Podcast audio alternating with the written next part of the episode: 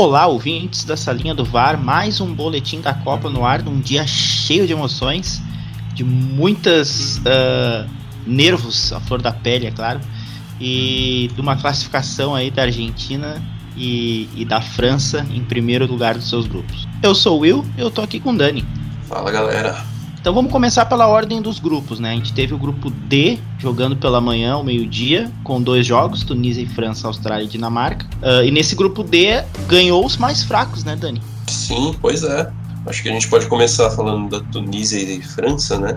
Foi um jogo ali o mais televisionado, tudo mais, e Cara, tudo bem, a França entrou com alguns reservas, né? Tiveram alguns jogadores que acabaram entrando no meio ali, do meio para o final, né? Mbappé, Rabiot, Dembélé, o Griezmann.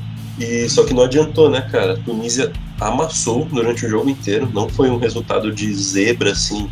Claro, olhando de fora até foi, né? Mas vendo o jogo, cara, eles foram muito para cima, dominaram o jogo. Tiveram algumas chegadas, algumas chances ali que faltou só um uma mira, um passe final ali melhor. Mas a Tunísia amassou a França, ganhou com, louvor, o que fez até a gente acabar torcendo um pouco para eles classificarem, né? No, no, meu caso, até falando por mim assim, eu tava torcendo, mas aí no outro jogo não ajudou, né? A Austrália acabou ganhando o seu jogo ali contra a Dinamarca que por sua vez foi uma decepção nessa Copa, né? O que, que você achou? É, uh, o jogo da Tunísia e da França, depois que a Tunísia fez o, o, gol, a França até esboçou ali, tentou com o Mbappé, tentou com o Griezmann, tentou fazer o seu gol ali, porque, cara, a França não queria perder o jogo, né? A gente sabe que, tipo, tu já vai meio que com, com carimbo de uma derrota na fase de grupos, né? E, e é Copa do Mundo, sabe? E eu acho que a França, com certeza, ela não queria perder a partida, até pro, pelo Deschamps trazer esses titulares a campo, né? Mas méritos da Tunísia, né? Uma vitória bem, bem importante, bem é, significativa, acho que para a torcida, né? Quando a gente pega essas seleções com torcidas pequenas, tal, uma vitória em cima desses gigantes é, já significa muito, sabe? Então a Tunísia tá de parabéns quanto a isso. Austrália e Dinamarca, bom, Austrália e Dinamarca. Dinamarca é a grande decepção desse grupo aí, uma das grandes decepções da Copa, né? Uh, Eriksen, Christensen ali, time forte, uh, não venceu a Austrália. A Austrália fez um golaço, o cara sambou ali, fez um drible pra lá, um drible pra cá, chutou. E, e eu acho que a Austrália já é histórico, né? A classificação da Austrália para as oitavas, eu não lembro, acho que, acho que nunca existiu isso, um time da Oceania nas oitavas de final da Copa. É, pois é, né? a gente pode até resgatar essa, essa estatística aí, mas com certeza já é histórico para os caras, assim se chegou deve ter sido pouquíssimas vezes, no máximo nas oitavas mesmo. E, e foi bem impressionante, assim, a, a Dinamarca até tinha colocado numa daquelas brincadeiras de Insta, assim, né, de qual você acha que vai ser a decepção da Copa, surpresa tal. E eu tinha colocado que como surpresa ia ser a Dinamarca, mas era uma surpresa positiva, né, que eu tava esperando, deles chegarem longe. E acabou que ficaram aí na fase de grupos mesmo. Não deixa Legal. de ser uma surpresa, né? Exato, exatamente. Por esse lado foi uma surpresa mesmo. Bem negativa, né? Porque é o que você falou, Eriksen, Christensen, Royberg, né? Lá do Tottenham, alguns jogadores conhecidos lá que a gente esperava mais, Michael. E acabou que quem brilhou no jogo, até vim resgatar aqui o nome do rapaz que eu vi na hora, mas já esqueci, é o Leque, que aí brilhou e fez o gol da Austrália. Isso aí. Esse foi o grupo D. Isso aí, festa na terra dos cangurus, classificados França em primeiro e Austrália em segundo. Agora a gente vai pro grupo C, que é o grupo de Argentina, Arábia Saudita, México e Polônia. Tivemos um jogão, né? Quer dizer, dois grandes jogos, né? Polônia 0, Argentina 2 e Arábia Saudita 1, México 2. Vamos falar primeiro do jogo eh, da Arábia Saudita e do México. Vamos deixar o da Argentina pro final, né? Uh, mas o México amassou, fez toda ali um, uma pressão bem grande em cima da Arábia. E aí no finalzinho, né? No finalzinho, um gol da Arábia Saudita meio que liquidou a fatura e classificou a Polônia, né? Exato, exatamente. Esses jogos estão muito ligados um ao outro, né? Quase difícil falar assim, separado um do outro, mas falando só dele, da, do México e Arábia, o México foi bem, foi para cima, é, achou seus gols lá, né? Segundo com o Chaves lá, e até um terceiro com o Chaves, mas é, anulado, né? Já nos 90 e poucos minutos. É, foi para cima, mas não estava dependendo só de si, né? E aí refletiu, infelizmente, ali os outros dois jogos. Não foram nada bons para o México, né? Um empate e derrota. Acabou que, que eles foram eliminados com esse gol no finalzinho, acabou liquidando, como você falou. Eles já estavam fora, né? Eles entraram essa rodada já em terceiro lugar.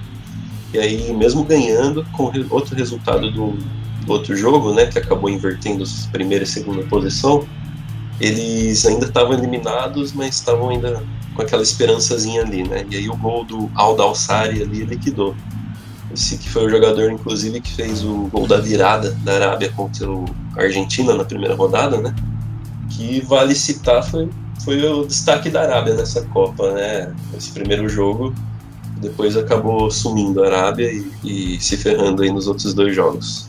Literalmente foi o camisa 10 da Arábia, destaque mesmo. Uh, e teve um momento, né, entre os dois jogos que quando tava 2 a 0 pro México e 2 a 0 pra Argentina, a Polônia ela tava se classificando porque tinha menos cartões amarelos. Então, tipo, tava num ponto assim, porque a, Polônia tinha tinha 5 e, e o México tinha tomado 7, e isso é um critério de desempate. Exato. É uma loucura, uma loucura. E depois, né? Depois não, junto, né? Os dois jogos foram no mesmo horário. Eh, vamos falar agora de Polônia e Argentina. Cara, eu tava assistindo o jogo, tava assistindo a transmissão, mas assim, ó. Uh, se tá se criando um hype em cima desse jogo da Argentina, do que, a Argentina fez em campo, enfim. Uh, mas cara, eu, eu não vou eu não vou uh, botar minha mão no fogo aqui por esse time nem uh, achar que tá tudo uma maravilha, né? Porque a Argentina começou essa Copa tomando 2 a 1 um uma Arábia Saudita. Uh, e a Polônia ela entrou com uma proposta de jogo muito clara, tá? Ela entrou para se defender, ela entrou fechadinha, toda postada para não tomar gol da Argentina. E a Argentina entrou com um objetivo só, fazer gol.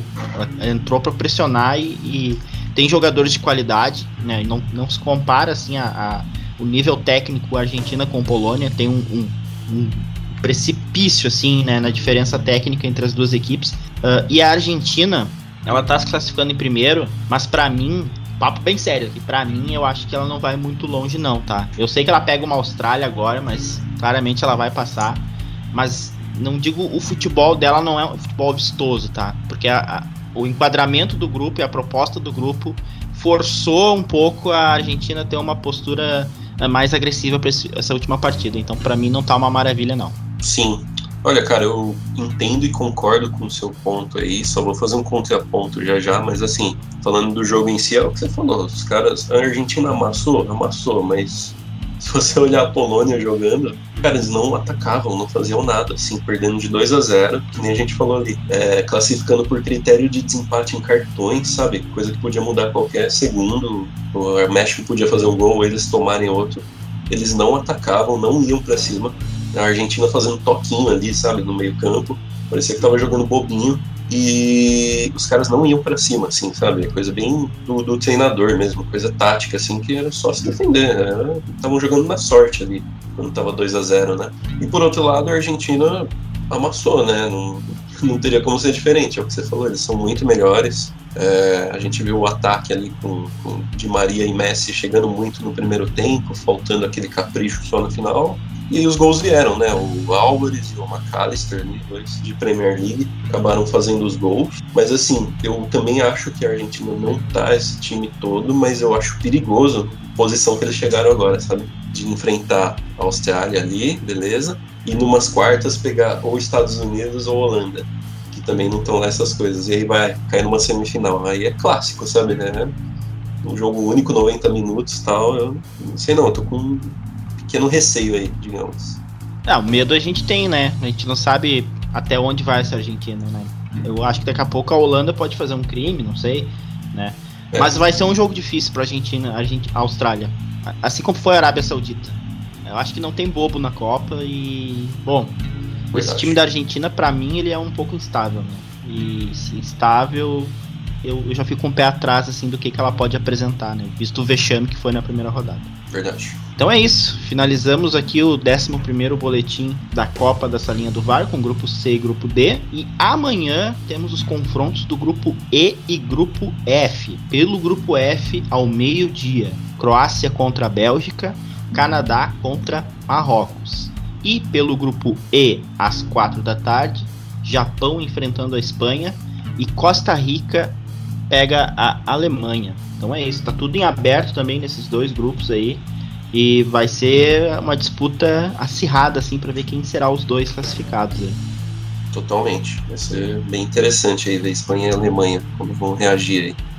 E é isso. Encerramos aqui mais um boletim. Aguardamos vocês amanhã. Grande abraço e até mais. Valeu, valeu.